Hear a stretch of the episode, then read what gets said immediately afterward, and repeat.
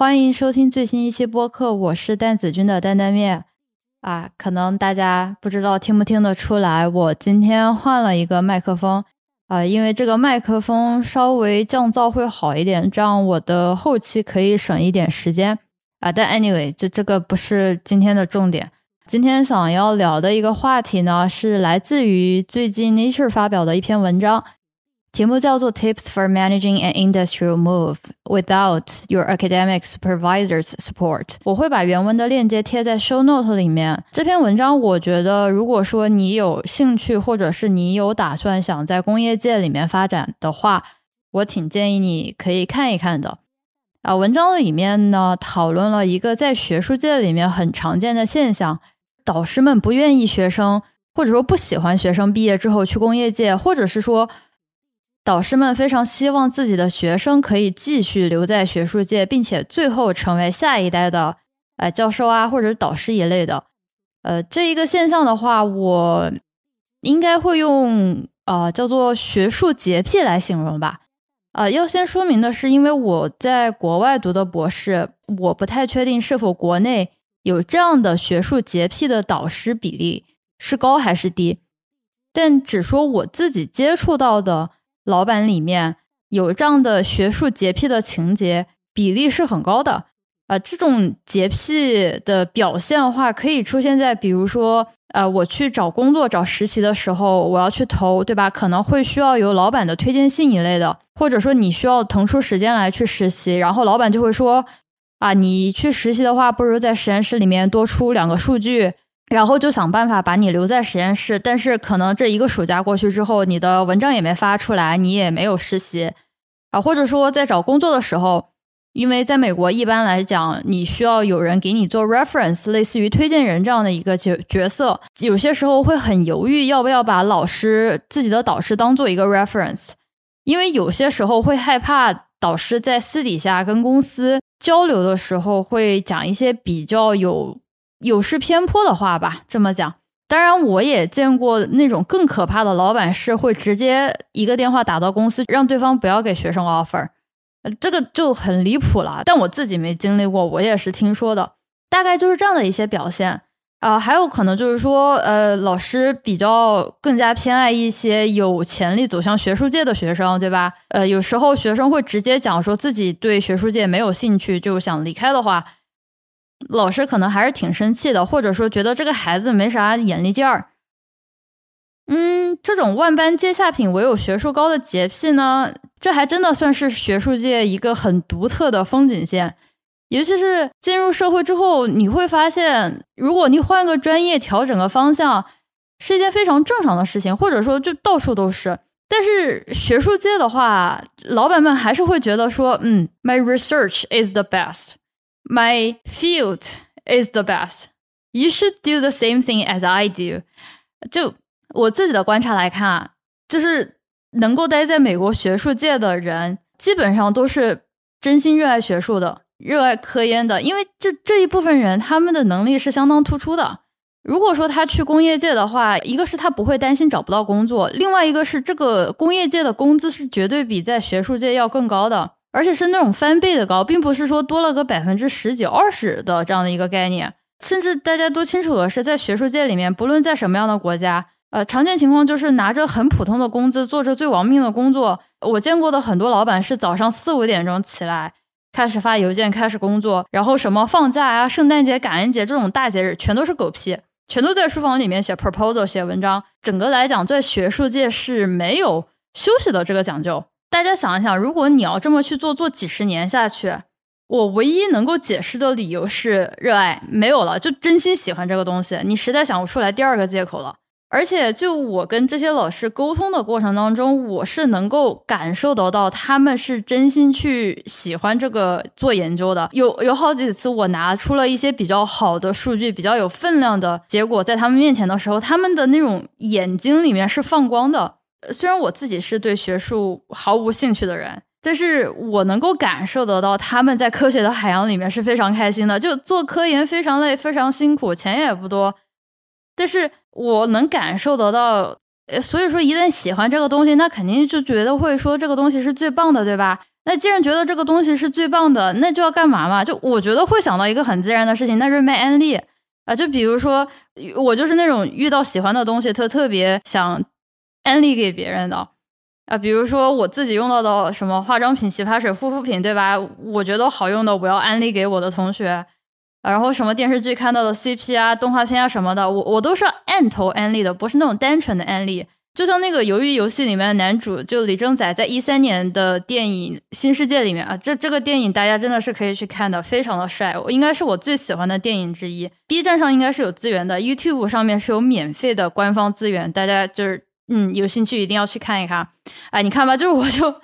我就很喜欢卖安利。但 anyway，回到正题来讲的话，就是导师他既然喜欢做科研，那卖科学或者卖科研的这个安利。啊，也是意料之中的，对吧？就是哎，兄弟，你看我这个做的研究是不是很厉害？我这个实验是不是很屌？就兄弟，你要不来加入我这样的一个感觉？我读博之前对做实验是一种心如止水的状态，就是我既不讨厌也不喜欢，非常非常中性的态度。有时候做着做着确实有会感觉被老板安利到的状态，因为情绪也是会传染人的嘛。老板的这种洁癖，或者说老板的这种高傲，或者说对自己研究领域的狂热，还就是因为他们真的很喜欢这个东西。但是，既然说到老师带学生这个过程，它本质上就是一个推荐一个卖安利的过程的话，那其实就会讲到两个点：就第一，就卖安利的姿势还是要有讲究的，对吧？第二，这学生吃不吃安利啊，也不一定全是老板在做主。那这个卖安利的姿势就很有讲究了。我觉得学生应该听过一个词叫做画饼，这就比如说画大饼，也就是一开始给学生许诺了太多不切实际的美好幻想。呃，比如说就是啊，你进来了之后跟我做这个课题，然后我们五年之内就能有什么什么样的大文章，或者说做出来这个就会怎么怎么样。其实我会觉得画大饼这个事情。是卖安利的一个大忌。根据我卖安利的这么多经验啊，多年经验来看，这个是一个大忌。画大饼就是一种贩卖幻想，然后你只能依赖说这个幻想它什么时候能破灭，然后来取决于你这个饼画的有多实在。最简单的就是 A K B 四十八偶像系，或者是国内的那种训练营一类的呃偶像养成，对粉丝就会许诺说，只要你打头怎么怎么样的，你就能让你的爱豆呃出道啊，如何如何。然后爱豆也是需要尽职尽责，就不能有恋爱，不能有负面等等，大概就这样的一个模式。也许啊，就是这个爱豆他永远都不会塌房，就你就一直可以信他，然后他一直给你啊，就是业业务水平很高。但更真实的情况下，对吧？大家看到微博的时候，就是啪，哎，有一天你的爱豆哎谈恋爱了，哎思想滑坡了。然后反手你就在微博说呜呜呜，就自己的爱豆塌房了，就就就就这个样子，再也不相信爱情了。导师领学生做科研，大概也就是这样了，对吧？进门一说，哎，五年之内我们要有 Nature，我们要 Science，我们可以来一篇大的。然后五年过去了，什么都没有，那学生肯定心里面会很幻灭啊。就是说你这说的跟我就是真正发生的是不一样的。卖安利的第二个大忌就是。不去改变卖安利的思路或者是角度，其实这个联系到科研，就是所谓的因材施教。在我看来，有的学生他可能真的是心里面想去做科研，但是他的知识或者说一些基础他有所欠缺，呃，那可能要不然你去给他补充，要不然你就是把他给换到他擅长的领域，或者说有的人他的兴趣点就不在于此，呃，这个也很常见，对吧？如果就这些情况的话，老老师还是硬卖安利，那这效果就会非常僵硬。就像我自己的话，比如说对足球跟篮球就不感兴趣，然后我玩的好的都看，他们天天拉着我在电视机面前看，也没有改变说我不感兴趣的这一个事实。我记得给我同学卖安利的时候，有一次很好玩的经历，因为我自己特别喜欢那个进击的巨人嘛。然后我室友开始看《经济的巨人》，就是因为我经常在客厅看，就经常就是重刷，然后开始跟他绘声绘色在那儿补充剧情，就是说啊这个是怎么一回事，那个是怎么一回事，然后把梗啊这些都跟他讲了。他那个时候看的话就没有太大的障碍，就是他大概能跟得上那个剧情是怎么样的，然后他觉得感兴趣了，然后他就开始往前面补，然后他也就彻底入坑了，跟我一样。完了之后，他还跟他男朋友安利，但是呢，我周围也有完全不看动漫的同学。但是这个同学他喜欢看书，尤其是名著这一类的。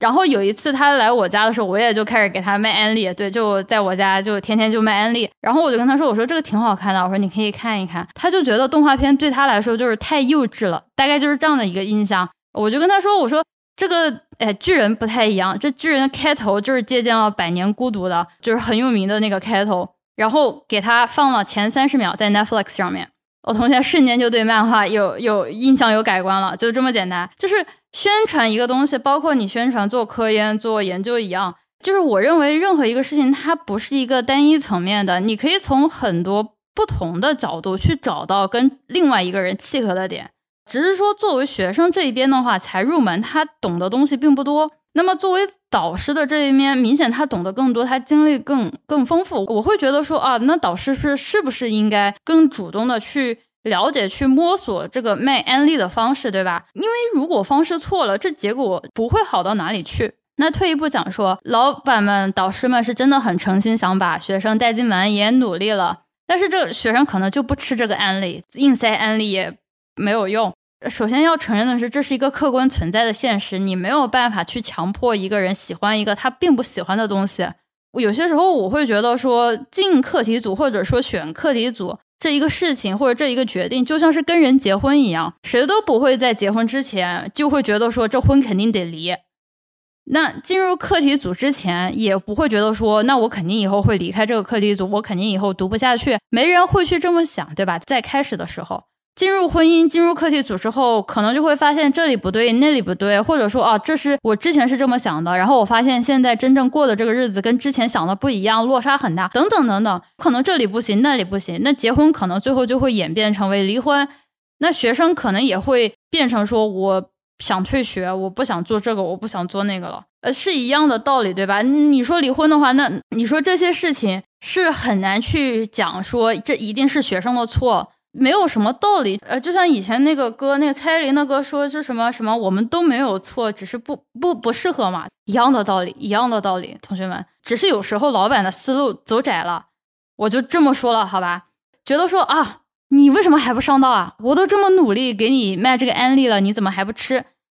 实话讲，这个事情换在谁身上，真情实意的卖安利，但是没有回报，心里面多多少少是有点接受不了的。我可以跟大家讲一下最实际的点吧。我自己算了一笔账，五年下来，我的导师在我身上应该是花费了五十万美元左右，大概是这样的一个数字啊，没有去细算。想一想啊，五年读书下来，平均每年是十万美元，就是老板在我身上的开销。那想想，假设我读了两年，然后我跟老板说，老板我不想读了，就就这样吧，就不会不学不练，就这样。你想想多气啊！就老板在你这里身上花了二十万美元。然后你说你不干了，人家可是掏了真金白银来卖这个安利，但是你不做了，转身就走。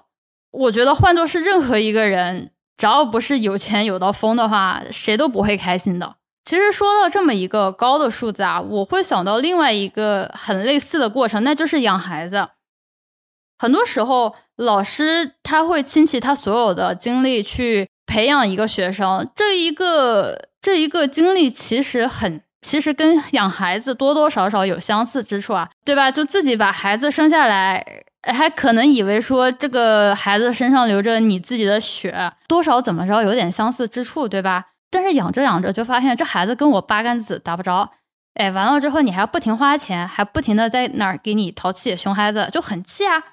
就导师这么投入了之后，可能真的有时候会把。学生当孩子来看，希望这个学生继承的并不是他的血脉，但是继承的是他的思想。因为人都有死的一天，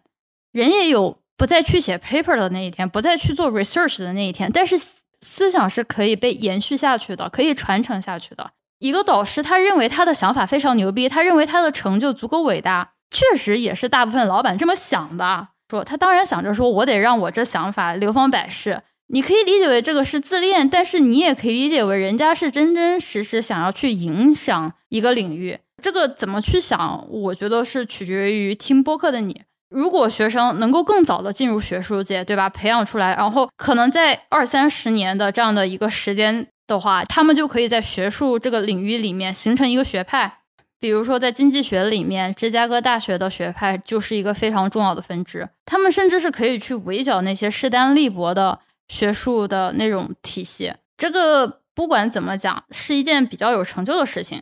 啊！很多人去认可你，很多人认可你的思想，哪怕有一天你会老去，你不再思维敏捷，但还是有人孜孜不倦的去传播你的想法。呃，还是回到最一开始讲的那个点，老板们是真的觉得自己的研究是这个世界上最厉害的，不准反驳，好吧？到现在大家可能就好理解这个现象了，这个洁癖现象啊。哪怕你毕业了，是去工业界、去公司里边做类似的方向的研发，就是还是做所谓的 research，老板可能是不会喜欢的，因为他们很多时候会觉得说，在工业界里面做 research，那不是做 research。讲一个简单粗暴的区别吧。如果说你在公司里面做出东西来，做出成就来，这个成果是属于公司的，严格来说，你是公司财产的一部分。如果说你在学校里面做出东西来了，那这个东西就是你的，因为这个文章上面通讯作者是你。换言之，当学生去到工业界之后，是不能再帮导师去传播他们的思想了，至少是从外界上是这么看的。在工业界里面啊，公司的利润是唯一导向，你导师的思想是什么？其实并不重要，或者说，只有当你导师的思想、他的想法、他的研究可以给这个公司带来利润时，才会变得重要。最后的时候，这个 credit、这个成功、这个功劳，它依然是归属于公司的，跟你导师没有一毛钱关系。而在学术界里面，只要你挂上了你是第一作者，你老板通讯作者，好，那这所有的东西都是你的，就这么简单，所有人都会知道。就像你在学术界里面，你去做报告。你的自我介绍里面就会写说是张三在呃加州理工李四老师那里获得的博士学位，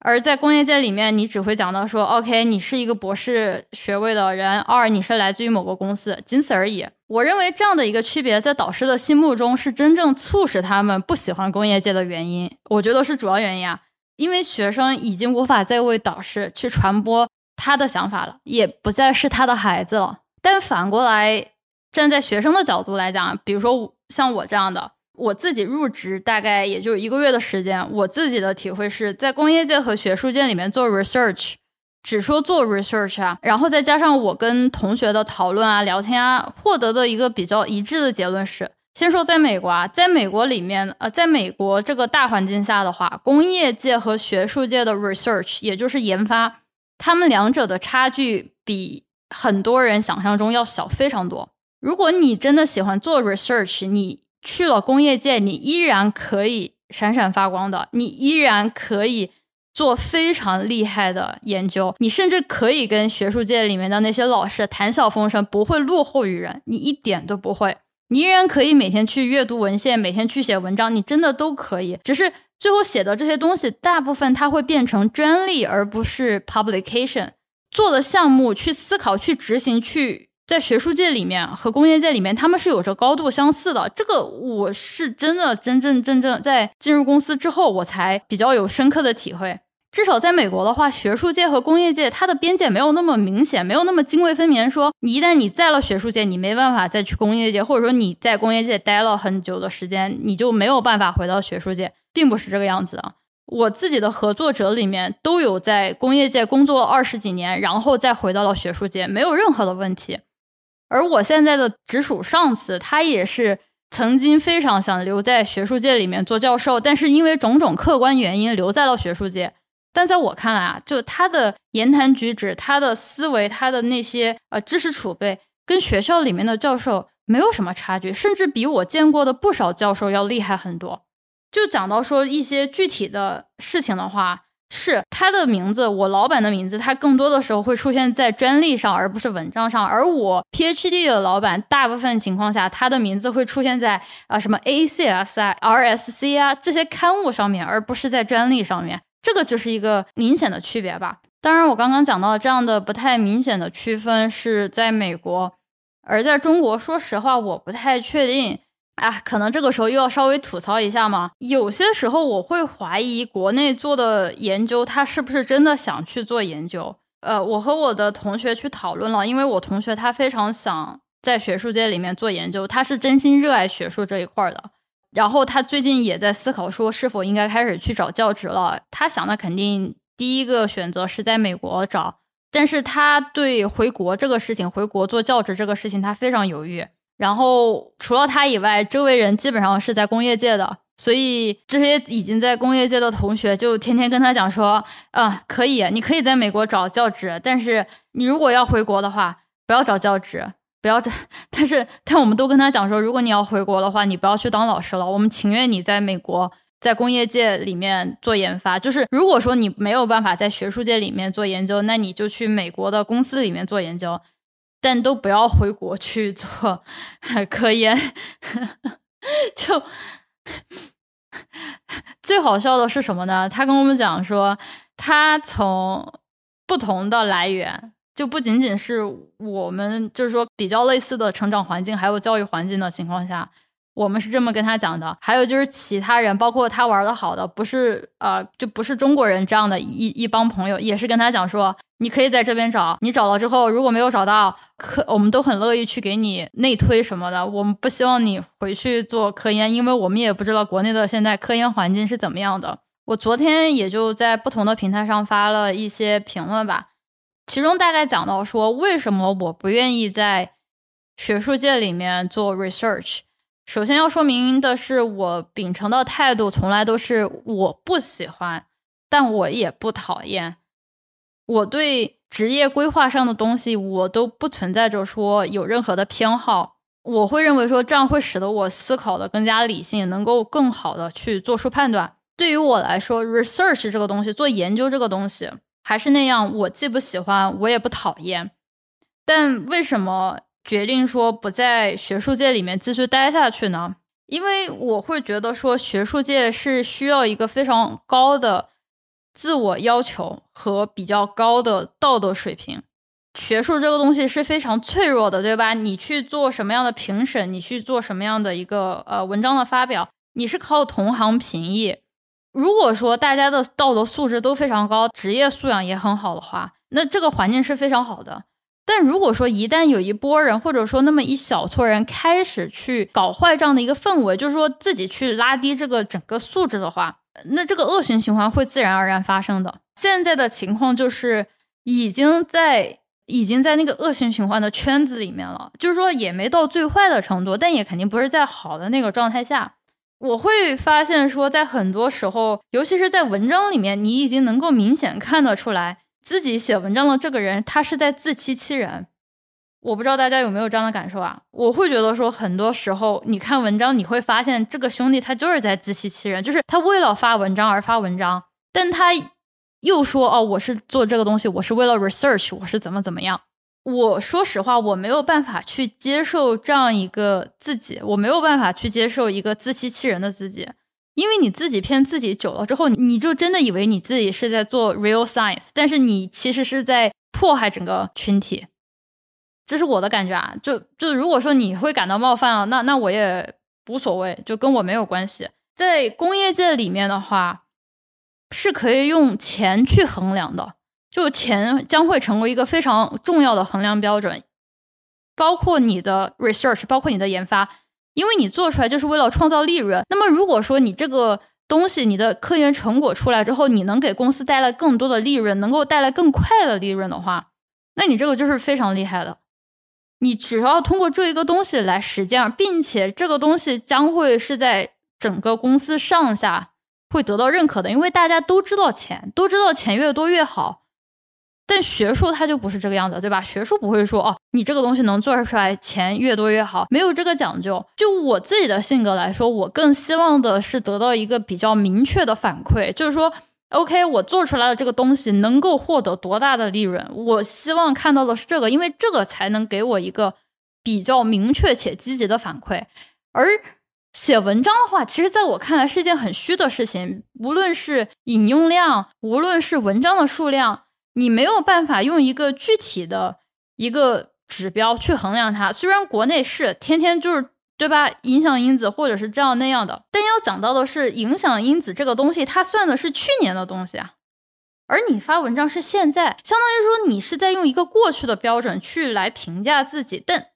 如果是这个样子的话，我希望我的东西是由未来来评价的，我所以，我一直不能够理解这个 impact factor，就是靠去年的 impact factor 来决定说这个是几区几区的这个文章，这个事情是我没有办法理解的。我更期待的是，我做出来的这个东西，我放到了市场里面，我得到了验证，就说这个东西能够带来利润，能够带来非常非常多的钱，而这个钱，那这个钱将会由未来来决定。我更喜欢的是这样的一个感觉。要清楚的是，这两个不是是说谁对谁错，只是我在。做研究，我在去体会，我在去跟别人交流的时候，我会逐渐去意识到我到底喜欢什么，或者我到底不喜欢什么，或者说什么样的东西能够让我的大脑不至于去呃高速运转到宕机。而在学术界的话，我就会觉得说你很难去对比，或者说呃你怎么才能去定义一个好的 researcher？你怎么去定义你自己是成功的？我有去疑惑过。但我后来就发现，说我不需要疑惑了，我只需要去工业界，我只要能够捞更多的钱，那我就行了。但我这样的一个想法，对于大部分的导师来讲，尤其是国内的导师，他们会觉得很不可理喻，他们会觉得说，要不然是你疯了，要不然你就是有病，嗯，要不然就是你思想有问题，要不然你就屁股歪了，呃，就种种。听过很多这样的一些收获，也听过很多这样的一些评论。I don't care，确实，我从来就没有觉得我自己是学术圈的一员。哎，那时间今天就差不多了啊，今天这个小话题就到这里吧，那我们下一期再见。